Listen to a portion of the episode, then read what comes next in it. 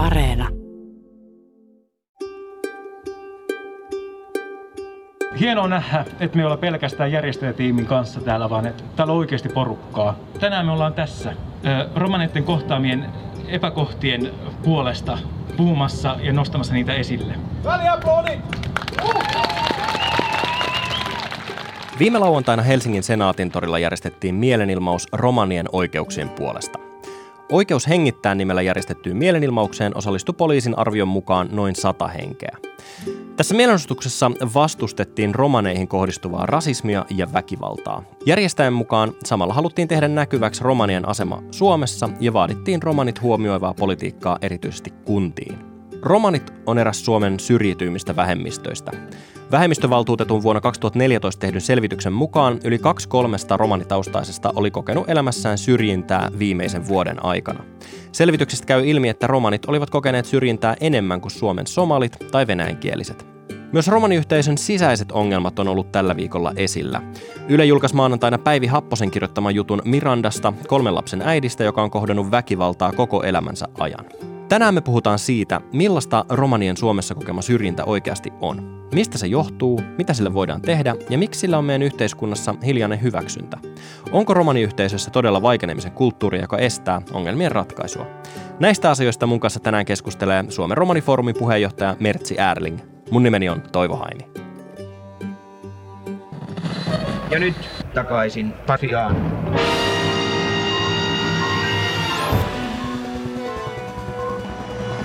Tervetuloa takaisin Pasilaan Suomen romanifoorumin puheenjohtaja ja Diakonia ammattikorkeakoulun TKI-asiantuntija Mertsi Erling. Kiitos.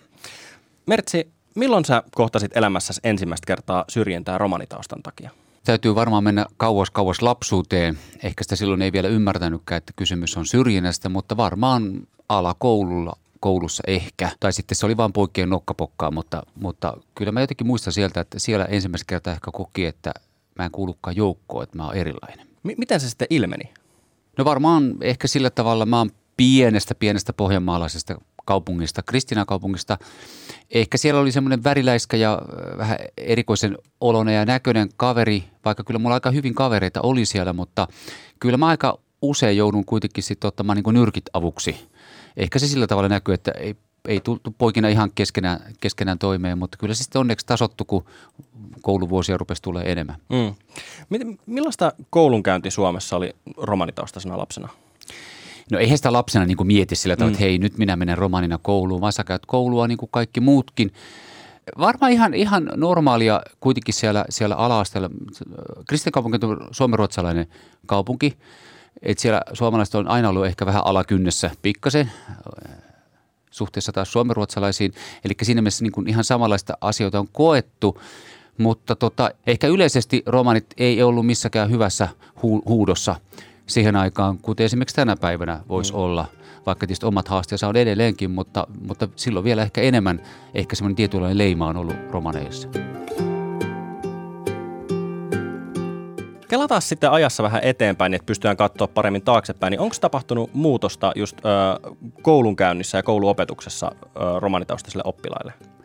Totta kai isossa kuvassa varmaan on tapahtunut yksittäisiä muutoksia, hyviä muutoksia, ja, ja, mutta edellisen hankkeen, joka oli iso valtakunnallinen Diakin hallinnoima hanke kuin Nevotia, ja siellä oli toinen hanke myös kuin Zetanes Naal, jossa, jossa nimenomaan tähän koulutukseen kiinnitettiin huomiota, niin me käytiin toisen projektipäällikön kanssa ympäri Suomea kouluttamassa opoja ja erityisopettajia, ja siellä mä niin kuin oikeasti pääsin vasta tutustumaan, että missä kantimissa ollaan koulutuksen kanssa, että vaikka mä oon tehnyt koko ikäni työtä, niin mä en ole tehnyt varsinaisesti mitään romanityötä koskaan mm. oikeastaan kuin vasta nyt. Ja, mutta siellä tuli niinku esiin tämmöisiä kysymyksiä, mitä opot ja erityisopettajat monesti kysyvät, että mitä tehdä, kun Raineri, tämmöisessä lainausmerkeissä Raineri on ollut vaikka 230 tuntia pois. Ja mä ihmettelin, että no mitä tekisit, jos on Virtasen Lasse? No opettaja yleensä sanoo, no ottaisin tietysti oppilashuoltoa yhteyttä ja, ja tarvittaessa vaikka lastensuojeluun, niin mä sanoin, no miksi et tee näitä samoja hommia sen Rainerin kanssa. Eli jos nyt ajatellaan, että missä kantimissa on tänä päivänä, koulutus on mennyt eteenpäin, romanit ovat löytäneet myös koulun ja, ja siitä on ehkä tullut sillä tavalla yhdenvertaisempaa. Ja nyt jos puhutaan peruskoulusta, niin sehän on kaikille, kaikille mahdollista. Mutta sitten siitä eteenpäin tulee jo haasteet. Esimerkiksi ammattikoulussa näkyy muun muassa sillä tavalla, että harjoittelupaikkoja on äärimmäisen vaikea saada. Tai jos käyttäisi nyt kyseisten opettajien sanaa, niin helvetin vaikeita. Niin ehkä se kuvaa paljon paremmin. No ammattikorkeakoulussa äh, oma haasteensa on myös, koska yksittäisiä romaneita on ollut ammattikorkeakoulussa, mutta nyt Diakilla esimerkiksi sanotaan, että näiden viimeisen neljän vuoden aikana on ollut kaiken kaikkiaan kirjoilla, mitä mä oon pitänyt itse semmoista jätkän, tukkimiehen jätkän tämmöistä kirjanpitoa, koska heitähän ei voi tilastoida se etnisyyden mukaan, niin mm. meillä on ollut 30 romania. Yksittäisenä lukuna se on pieni, mutta sitten jos me pannaan se isoon kokonaisuuteen, niin se on oikeasti iso ja valtava luku. Mm. Eli kyllä koulutus on mennyt eteenpäin ja myös tietysti yliopistokoulutuksia on, mutta kyllä siellä omat haasteensa on edelleenkin. Yhdenvertaisuuden kanssa tehdään työtä. Me ollaan viimeksi Samokin kanssa ja sen puheenjohtajan kanssa istuttu alas ja, ja toivottu sitä, että romanit aivan erityisesti mainitaan siellä yhdenvertaisuussuunnitelmassa suhteessa niin opiskelumaailmaan. Vuonna 2014 tehdyn selvityksen mukaan työtä hakeneista romaneista yli puolet kertoi tulensa syrjityksi työhaussa. Sä olit Mertsi projektipäällikkönä tämmöisessä työnimikampanjassa, jossa tuotiin esiin just romanien kohtaamaa työsyrjintää. Esimerkiksi pelkkä romanitaustaan viittava nimi voi olla työnantajalle syy lähettämättä kutsua työhaastatteluun, kun taas täysin identtisellä CVllä, mutta suomalaisella nimellä voi saada kutsun työhaastattelua ja sitten kautta työpaikkaa. Ö, millaista muunlaista työsyrjintää romanitaustaiset ihmiset Suomessa kohtaa? No tietysti tuo vuoden 2014 on silloisen varmaan syrjintävaltuutetun, joka on nykyään yhdenvertaisuusvaltuutetun tekemä tutkimus, niin, niin siinähän näkyy, että, että nimenomaan tähän työhaastattelun pääseminen on se ongelma.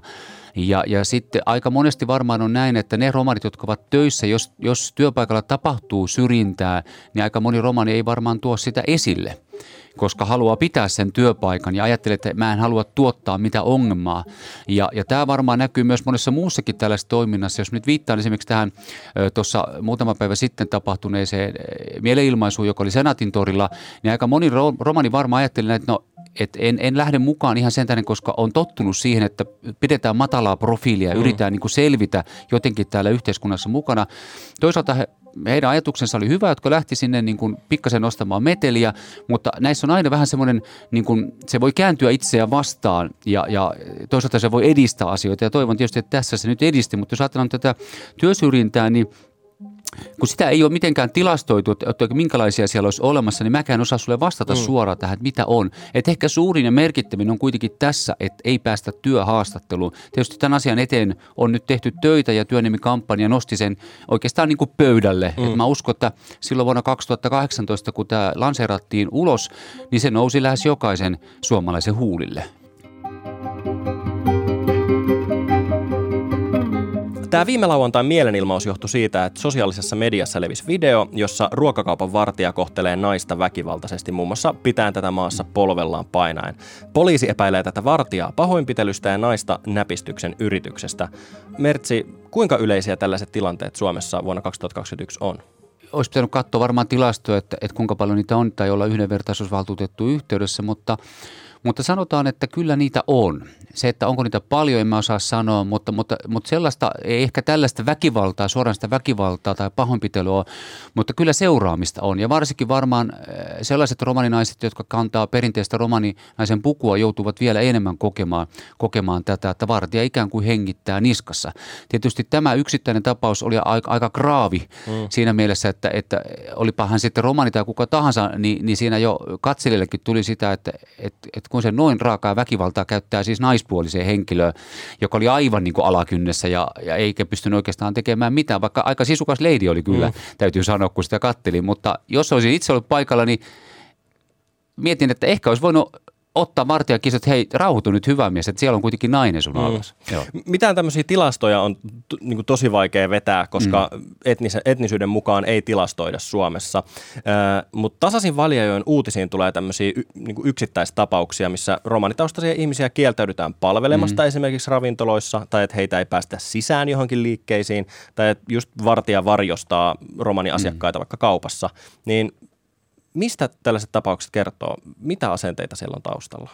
No se, että mitä asenteita siellä on taustalla on tietysti jälleen iso, iso kysymys. Mm. Se, se on monen tekijän summa ja, ja se juontaa juurensa ehkä siitä, että on itsellä kokemuksia näillä yrittäjillä tai kauppiailla tai työntekijöillä, tai sitten, että serkun kaima siskon kaveri on kokenut jotain mm. tällaista ja sitten se vedetään yhteisesti.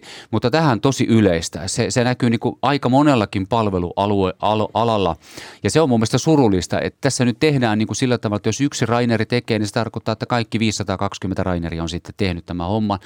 Ja, ja toisaalta toisaalta niin kuin itse ajattelee, että, että enhän minä voi olla syypää siihen, että jos joku tuolla jossakin tekee, että mitä se minulle kuuluu, vaikka se nyt edustaisi helsinkiläistä tai ruskeasilmästä, niin minä olen aivan oma, oma ihminen. Mm.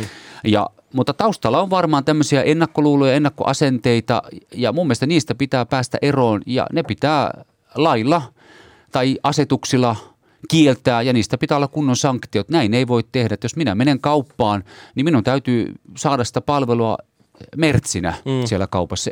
Vaikka joku toinen mertsi, vaikka se olisi viisi minuuttia sitten sieltä varastanut, niin no my business. Mm. Ja tähän pitää myös sanoa, että, että, että, että ennen kuin tulee viisastelijoita tähän, niin, niin kyllä tätä naista, joka oli siinä videolla, niin häntä epäillään näpistyksestä, mutta se ei ole mikään syy pahoinpidellä ihmistä. Se sanktiohan hänkin tarvitsee siitä niin. tekemästä, että näpistäminen tai varastaminen tai mitä tahansa, jos hän käyttäytyy määrin, niin se pitää tuomita asianmukaisesti, mutta silti kyllä niin kuin väkivallan käyttämisessä vartijana, niin olisi pikkasen ehkä pitänyt mm. vähän katsoa.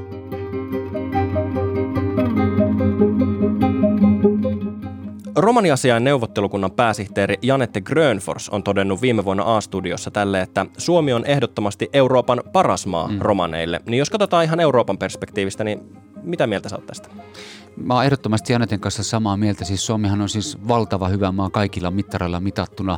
Jo pelkästään kun käy paljon ulkomailla ja tulee Suomeen ja astuu lentokoneesta ulos, niin tajuaa, että Suomihan on kaunis, hyvä maa.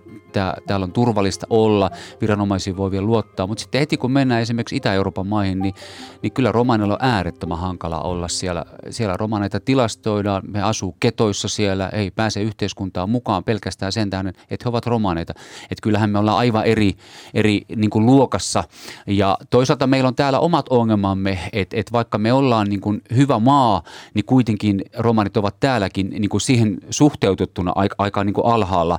Ja nythän vasta on ruvettu esiin nostamaan sitä, että hei, me halutaan olla yhdenvertaisia kaikkien muiden kanssa, koska mekin ollaan suomalaisia. Mm. Me ollaan asuttu täällä vajaa 500 vuotta, niin, ja minun isäni ja isoisäni ja, ja niin edespäin, niin he ovat olleet suomalaisia, niin minä koen olevani ihan täysin suomalainen mies. Mm.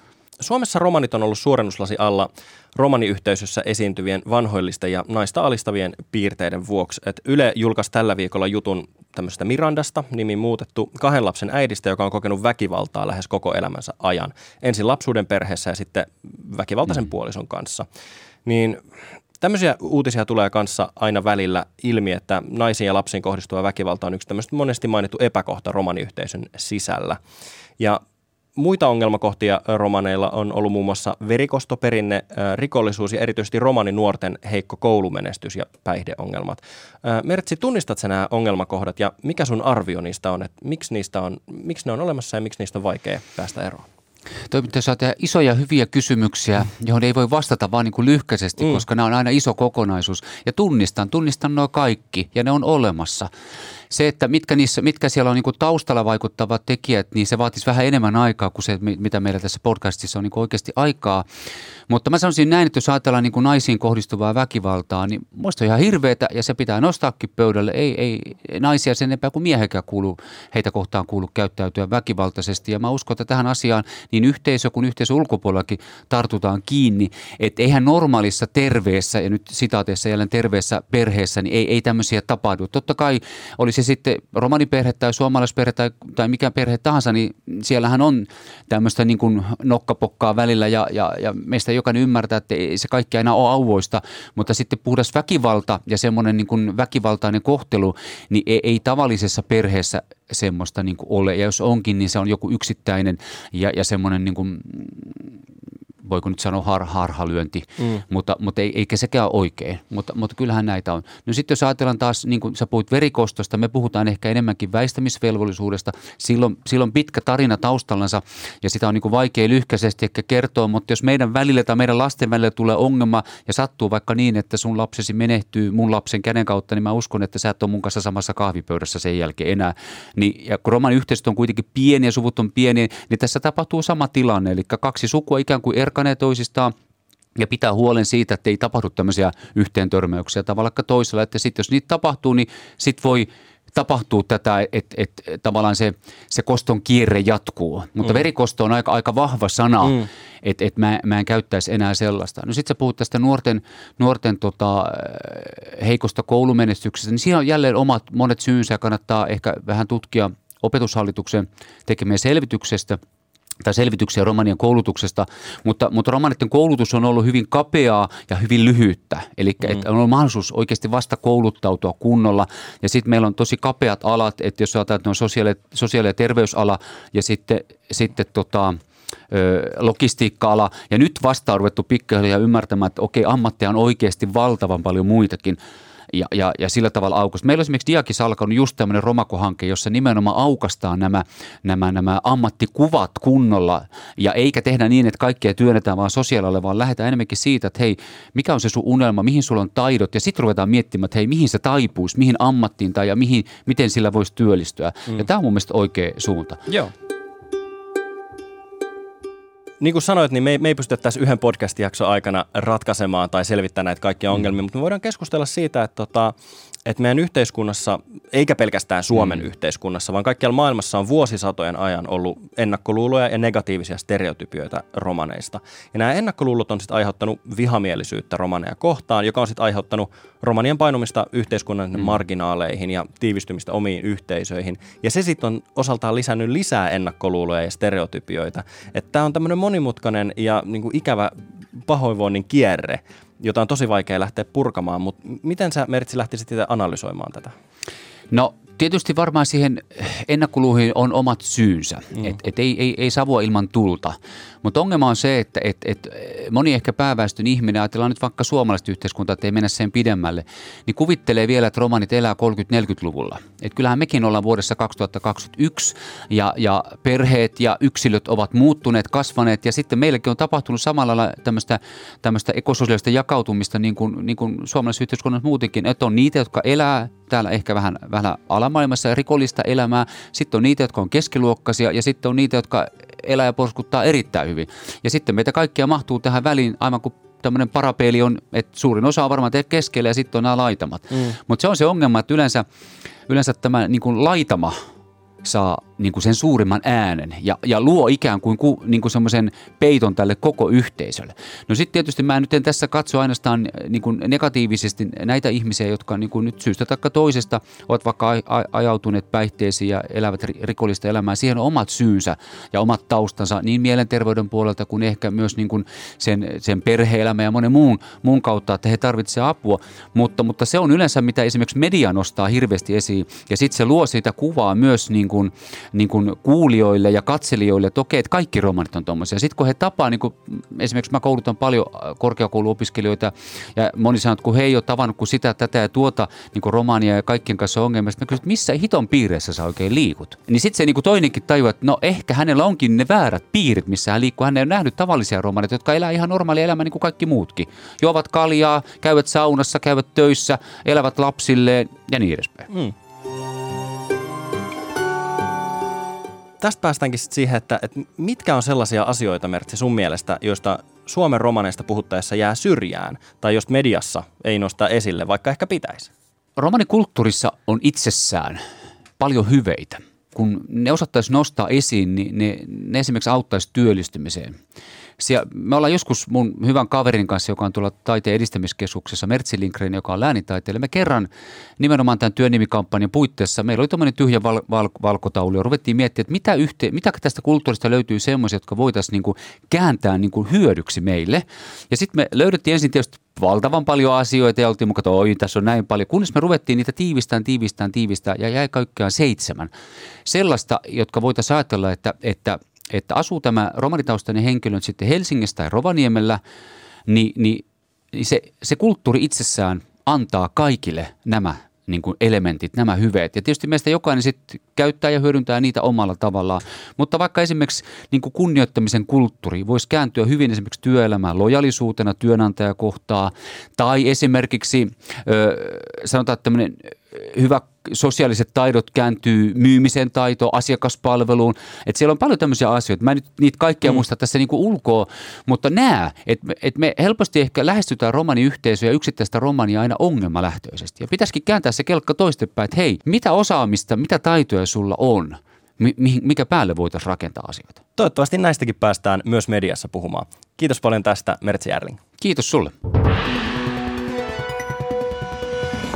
Kiitos, että kuuntelet takaisin Pasilaan podcastia. Nyt kun kirmaat kesälaitumilla, niin muistathan kirmaillessasi myös lisätä meidät suosikiksi ja tilata meidät sieltä, mistä ikinä podcasteja kuunteletkaan. Muista seurata myös meidän Insta-tiliä, se löytyy Instagramista at Yle takaisin Pasilaan ja siellä voit katsoa muun muassa meidän ajatuksia siitä, että mitä jaksossa jäi sanomatta. Black Lives Matter-liike nosti viime vuonna afroamerikkalaisten USAssa kokeman syrjinnän ja rasismin maailmankartalle – mitä mieltä olet siitä, että olisiko seuraava askel sitten Romani Lives Matter Suomessa, joka nostaisi Suomessa romanien kokeman syrjinnän tapetille? Kerro meille Instassa. Morjes! Niin, hyvät kunkilijat, minkä opimme tästä?